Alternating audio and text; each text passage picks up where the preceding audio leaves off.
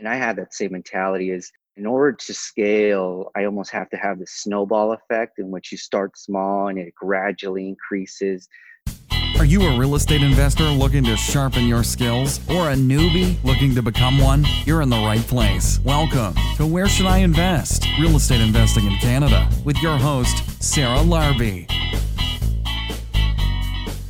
Hey, welcome back to another episode of Where Should I Invest? I am Sarah Larbi. I'm excited to have you guys again back for another awesome episode.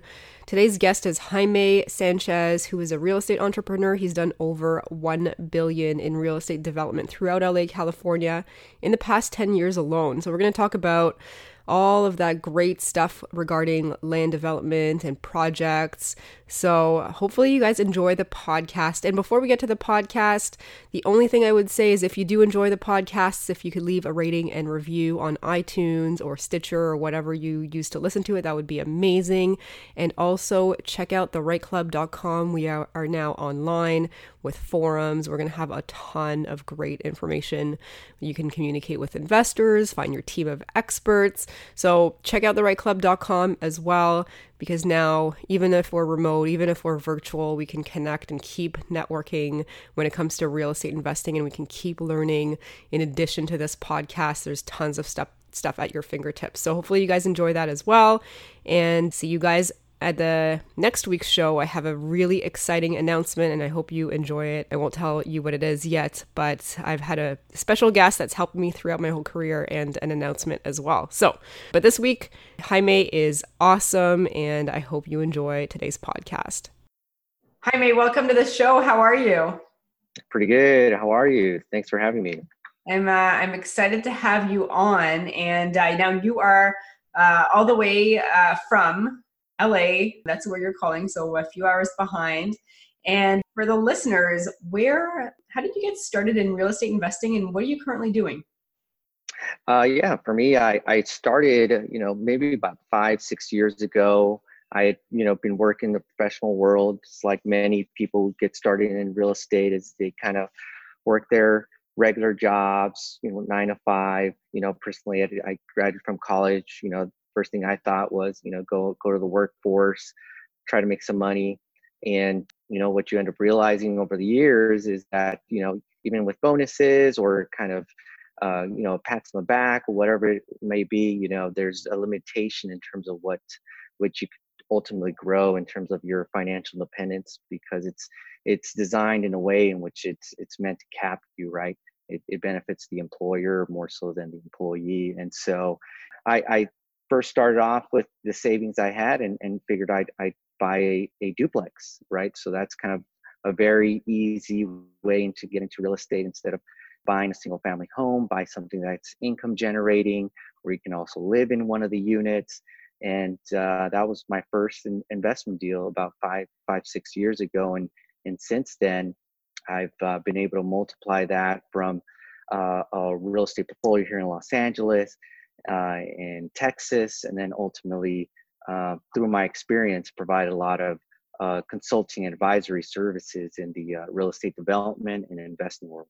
Amazing. So I do want to talk all about that. But that was five years ago. I will say congratulations for growing so quickly. Thank how, you. How did you do it? Was it through other people's money, joint ventures, or did you find a, a way in a system to do it on your own? No, it. I think in, in real estate, it's a team sport. If you want to kind of grow and scale small multifamily or just do single family type projects, I, I could see how maybe doing it by yourself uh, is doable just because on a scale basis it's, it doesn't require as, as many people or as many as much resources in order to make a project happen but uh, for me what i've discovered is when, when you kind of take that route, uh, you limit yourself in, in, the amount you're allowed to scale over time. And so uh, by pursuing larger and bigger projects that require almost the amount of uh, amount of effort and work, you might as well go for land the big projects and uh, collaborate with others who have similar or complementary skill sets to you. And so that's kind of how I decided that you know inviting other people who were like-minded were looking to grow their real estate portfolio as well.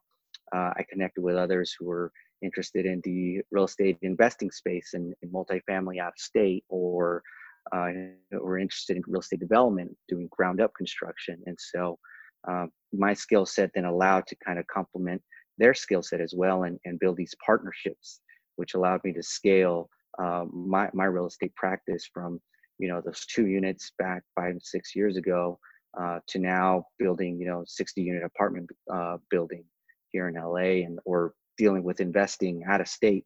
Uh, you know, me and my one of my business partners were investing about 1,200 units, and we're looking to now sponsor additional apartment projects uh, in in the Texas region. So it's all about building those partnerships over time and and, and adding a lot of value. Yeah, no, that's uh that's a great thing. I mean, obviously building your team and uh, and figuring out who complements you, and sometimes just having a different skill than your partner is also helpful. So, what do you bring to the table? You know, what? So when you did your your you know first few deals, like, are you the one that goes and finds financing? Are you the one that goes to different city or towns? Sure. You know, how to like walk me through what you do and what you bring to the table? Yeah, and so and so you know it actually leads back to my professional career. So I've always been in real was always in real estate my entire career. Even after college, I did uh, construction management, so working on big, large scale projects here in Southern California. And so my skill set have always been project management, finance, had been accounting, kind of more the the hard skills, so to speak, right? When it comes to any any business. And so my skill set, whenever I look look at a new project, is how do we then look to get a project finance? How do we underwrite a deal? How do we put together a you know a polished uh, set of documents that we can present to investors? And so those are kind of the more hard skill sets that I bring to any given project. Um, whereas the partners that I usually team up with have more so kind of the relationships with investors or have relationships with different contractors or they have kind of an ability to market property or project whoever those that want to be involved. And so you know for me the marketing is not the biggest skill set that i've uh, been able to grow. I'm, I'm learning to now but um, i definitely find partners who have that skills more of the soft skills to be able to complement what i bring to the table all right. And that's interesting. And do you mind sharing like how you guys break down the partnership? Like, are you 50 50? How many partners there are? And, uh, and how do you split the shares and all that good stuff? Yeah, sure. So, so far, you know, I have two companies. One is a development company, and that one's uh, 50 50. And so for that one, you know, very similar kind of what I explained was the when it comes to the operations of the business and kind of managing a project, that's kind of my expertise. And then the other partner has more capital structuring, dealing with investors, kind of dealing with also some of the legal stuff as well. He, he's actually a previous attorney. So, you know, combined, I think we complement each other's skill set when it comes to any, any provided project. So that's a, a 50-50 partnership. Uh, and the other one I have is a multifamily investing platform, and that's also a 50-50 partnership and very similar kind of setup, you know, because I bring a lot of the underwriting, the financing, the ability to kind of put together a deal. The other partner is more so the the relationships with investors, relationships with brokers, relationships with uh, various different vendors, and and the marketing aspect when it comes to new properties. So very similar kind of setup, but in the end, you know, I think because everybody kind of brings something to the table that's very valuable, you know, it, it makes the um, the the split in terms of that partnership pretty pretty simple to set up. And now we're going to take a quick break to hear from one of our sponsors. Hey, I just want to take a moment and interrupt the podcast to introduce you to my mortgage broker, Dalia Barsoum, and her team at Streetwise Mortgages. Because everything around us is changing, the world as we know it is not going to be the same. COVID 19, the economic crisis is a time of uncertainty for many of us, and the lending and real estate landscape, they're changing quite rapidly day by day. Today's financing and investment decisions are going to be different than the ones that we made yesterday. Dalia and her team are going to be able to help us maneuver through all of this. They're property investors themselves, so they've worked with thousands of real estate investors across Ontario and they have their pulse and their finger on what's happening around us in real time from a real estate financing and investments point of view. Her team of advisors are committed to helping us keep informed and get that up to date information. And they're also going to be able to help us navigate through this crisis to also mitigate and minimize any financial distress during this whole transition and also help us emerge out of this in a strong financial position so that we can leverage ourselves for some great opportunities that are going to be coming to us. They've been able to help many investors in times like this by really planning out your plan for the good, but also for the bad, because these circumstances that are happening are going to be very individual for all of us. And they're going to help navigate three key parts financial stability, financial agility, and opportunity, and help you manage through those three things. When it comes to stability, how can you enhance your reserves and your liquidity to weather the storm? You're to have a different plan, so it's important to get that individualized plan. How can you utilize mortgage payment deferrals? Should you? Should you not? Why or why not? Any debt restructuring opportunities. Those are all things that Dalia and her team can help you work with. Now, when it comes to financial agility, there's some things that you might want to talk about are how do you make some improvements to your monthly budget so that you can increase your cash flow? Are there any financing tools that you can use to cover some short term cash flow deficits? When it comes to opportunity, there's going to be some great opportunity that's going to come out of this. How can you set yourself up for success. So, her and her team are going to be able to help you maneuver through these things and create a plan not only for the good times, but also in times like this so that you can handle the storm and come out ahead. Feel free to reach out to Dalia and her team at info at streetwisemortgages.com or go to her website, streetwisemortgages.com. And now back to the show. All right. So, for those people listening and uh, and they're buying their first or second property, you know it seems like it's like 10 levels ahead right? But if you can you know give somebody some advice because there's still some people listening to this that may want to get into development actually myself included. What are some right. things as you as you were transferring from your small single duplexes small multifamily into something big you know what are some key tips that you can provide the listeners and myself included? Yeah no definitely. I, I think a lot of people limit themselves thinking that you know and i had that same mentality is in order to scale i almost have to have the snowball effect in which you start small and it gradually increases as you get more experience as you be able to get more opportunities.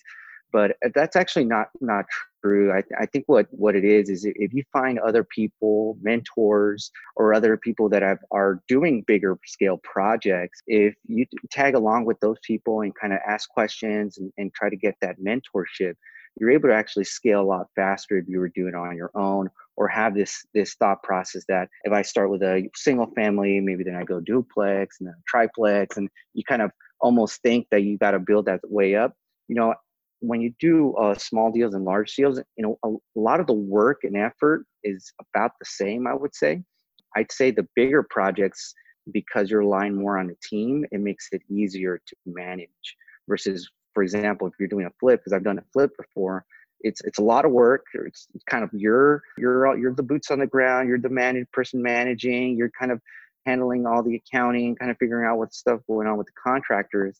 When you're dealing with larger projects, you know those responsibilities are split amongst the different partners you're going to work with, and so I'd say it's more so you know being involved in your local market, going to meetups, going to networking events, because that's what I do on a on a weekly basis to meet other people who are driven to do larger projects and now it's just combining everyone's expertise and skill set to go for it. And so i'd say that's kind of the limiting belief that people need to remove to be able to do bigger and bigger projects. All right awesome great tips. What are the size of some of these projects? Like how many millions of dollars are they so the latest one that I, I just got last week actually is a 60 unit uh, apartment building by uh, USC. So a lot of people know that, you know, institution here in Southern California, pretty well known.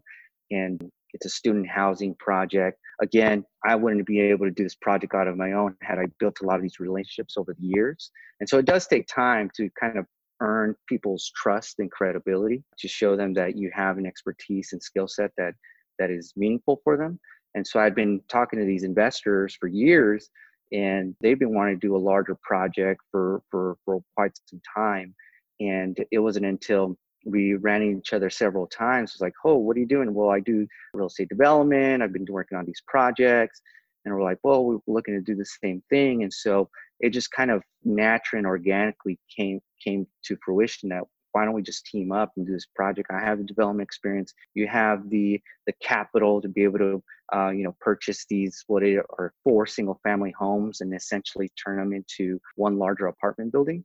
And so that's kind of one one of the projects I'm working on. That one's going to be maybe uh, roughly about thirty-five million dollars in terms of total cost. Buying the land, going through the design, and then construction eventually. All right, so these are not uh, these are not cheap properties at all. What's your exit no. exit strategy on them?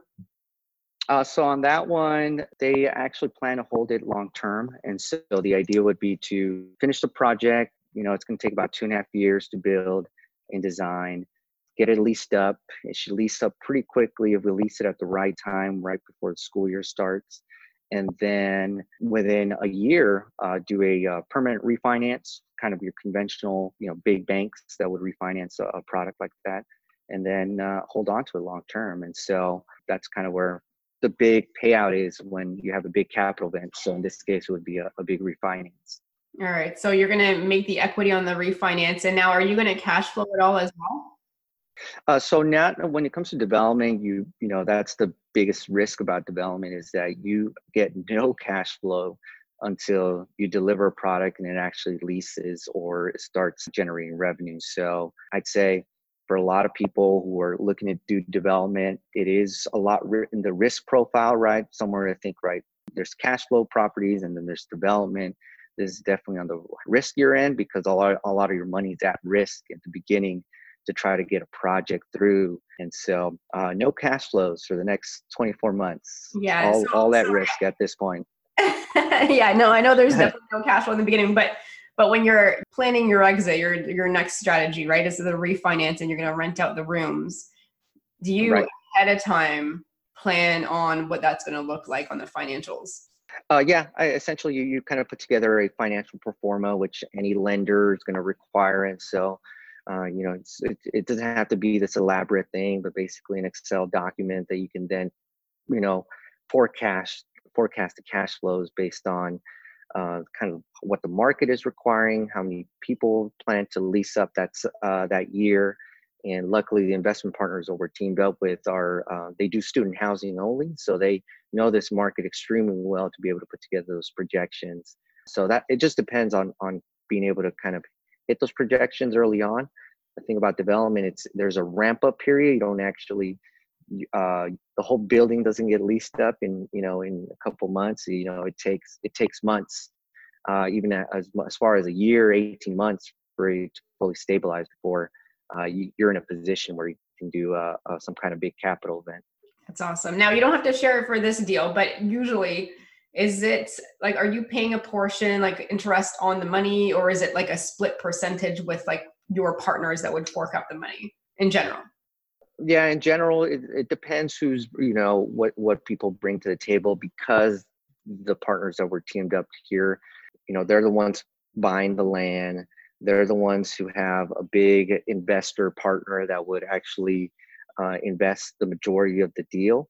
You know they would get the majority of the of the um, of the uplift once once we do sell the project or refinance or whatever but because you know me as kind of coming in from more of an expertise level i get a, a kicker in terms of that big equity uh, uptick and and the development fees that go along um, moving the project forward over the next uh, two years so that that's the one thing that uh, development's good about is that you depending on the type of project, you can get those development fees, which you know sometimes can be pretty substantial, which is usually between three to five percent of the total cost of the project. So um, you know, you you're definitely talking, you know, multi-million dollar project. You know, the development fees on its own, you know, make for a good payday.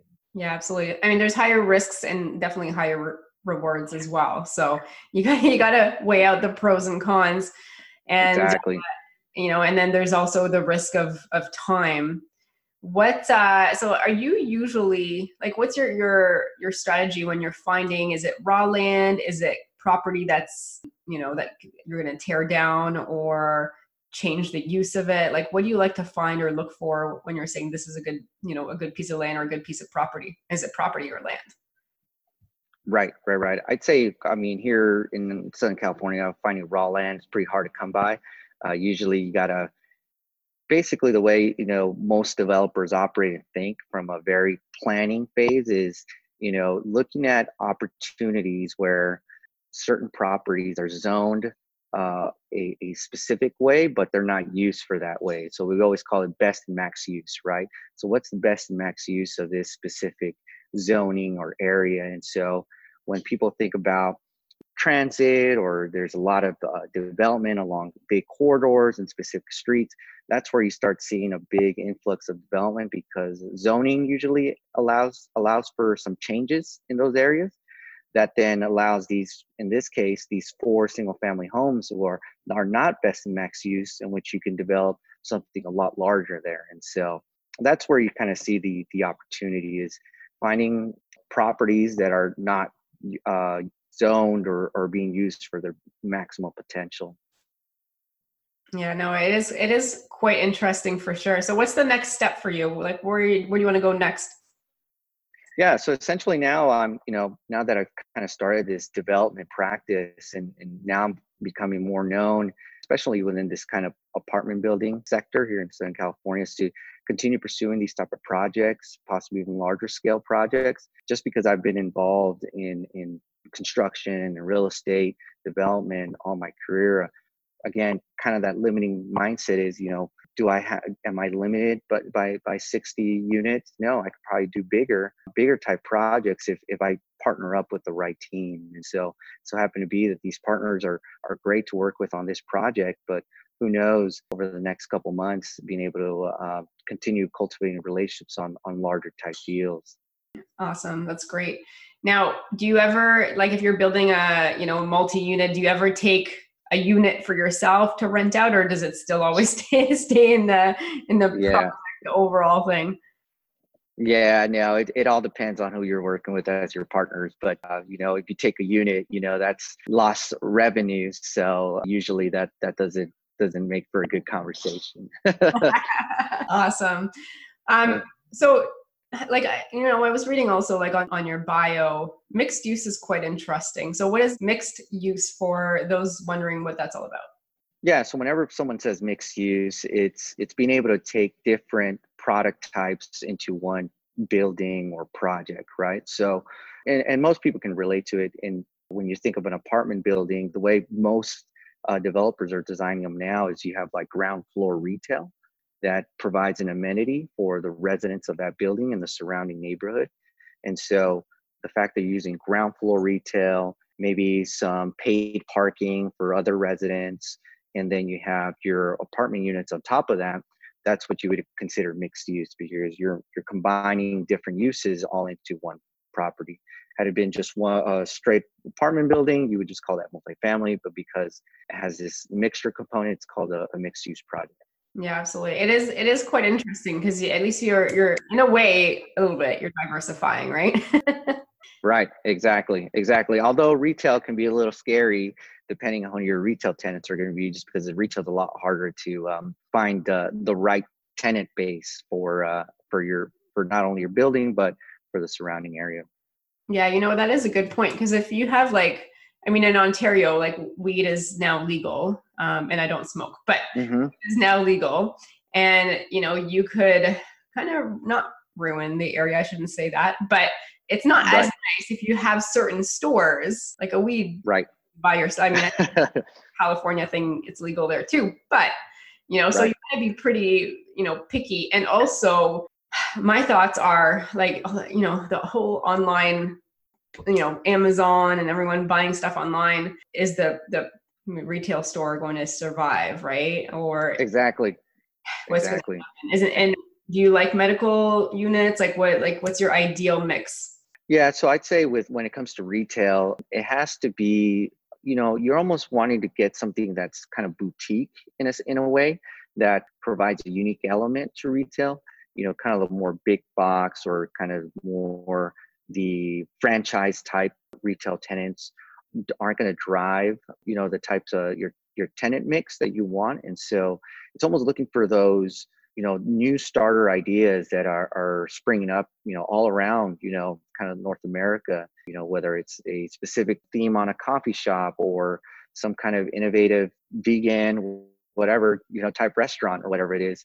It's it's, it's finding these unique tenant profiles that that make for a, a, a better retail tenant yeah, it is. Uh, it is quite interesting. I don't know enough about this yet. Like, it is something I'm I'm actively researching because I like the mixed use piece, like you said, right, with the parking and then the store front, but maybe like medical, right. type, like dental places or chiropractors or something like that, and then on the top having something residential. So I'm actively looking at it. So part of these questions, I'm being selfish and asking some of the things oh, no I want to learn. No so thank you for, of course, of course. Thanks for sharing. Awesome. Next part of the podcast is our lightning round. So I'm going to ask you a series of five questions, and you're going to ask answer the first thing that comes to mind.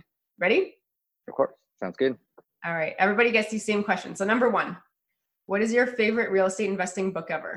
Uh, the favorite one, it's actually the one I'm reading right now. It's uh, Best Ever in Real Estate by I forget the name of the author, but uh, it's it's called Best Ever in Multifamily. Okay, awesome. Number two, what is your favorite podcast?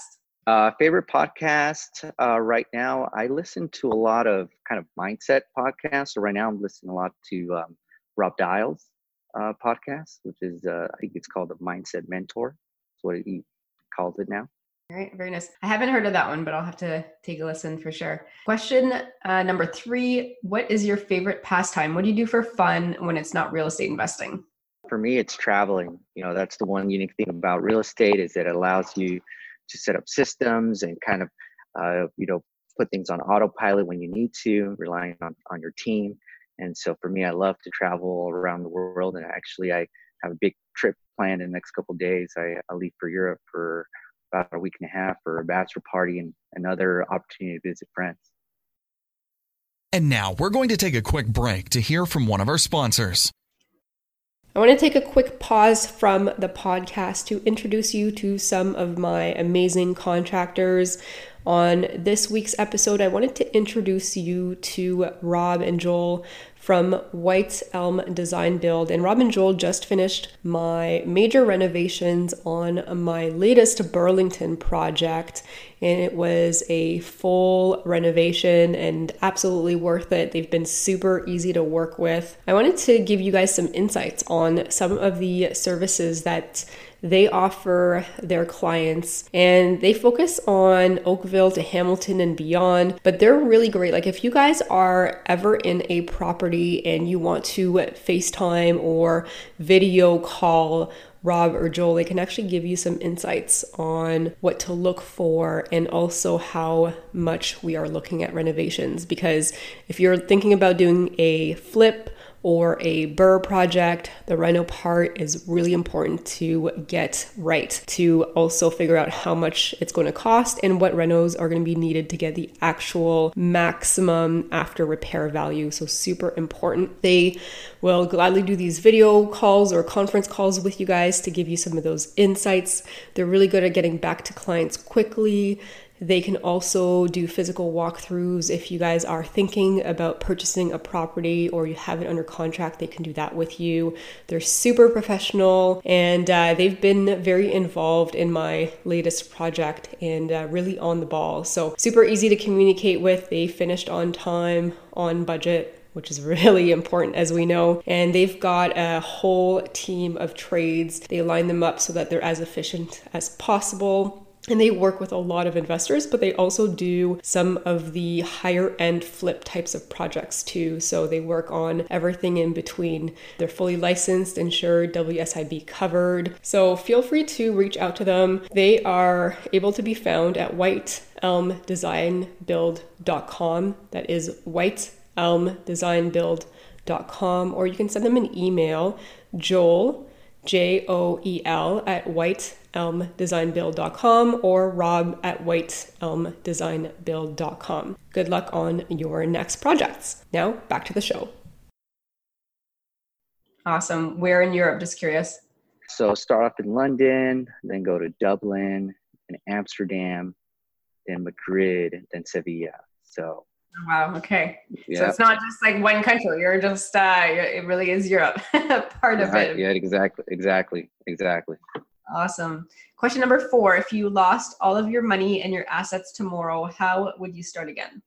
Well, the good thing about you know having possessions versus having knowledge is the fact is I have knowledge and experience, right? So starting from scratch is going to be a lot easier than than it was, you know, call it 10 years ago when you were learning as you were going. And so because now you have that education, that knowledge base, you know, relationships, I think it'd be easy to just go, you know, get get started right away. All you need is one one deal to kind of kick things off. So having that knowledge and, and those relationships will will definitely make that easier.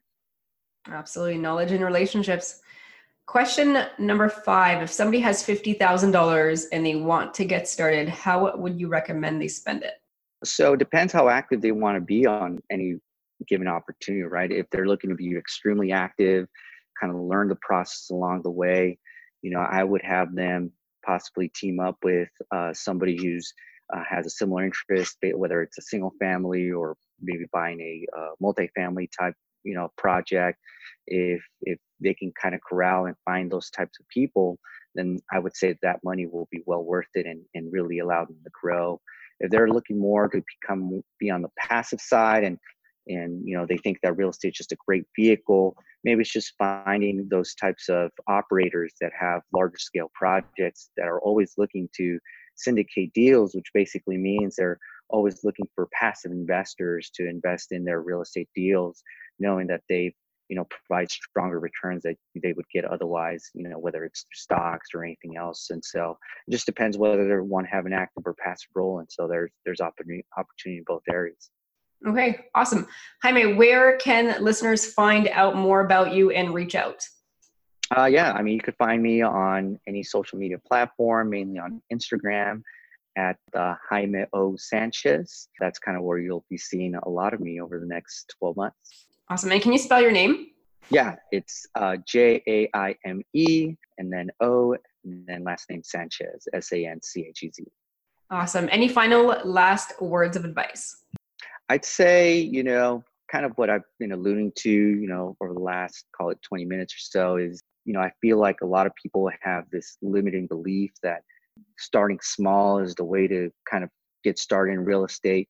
In some ways it is to kind of just get your get your get your feet wet, but you don't have to limit yourself to, you know, work on small projects or, or feel like you have to have the snowball effect. Just network with people who are like-minded in different meetup groups, different events, start building that relationship pool find mentors, and that's what's going to allow you to start, uh, you know, scaling uh, your your real estate business.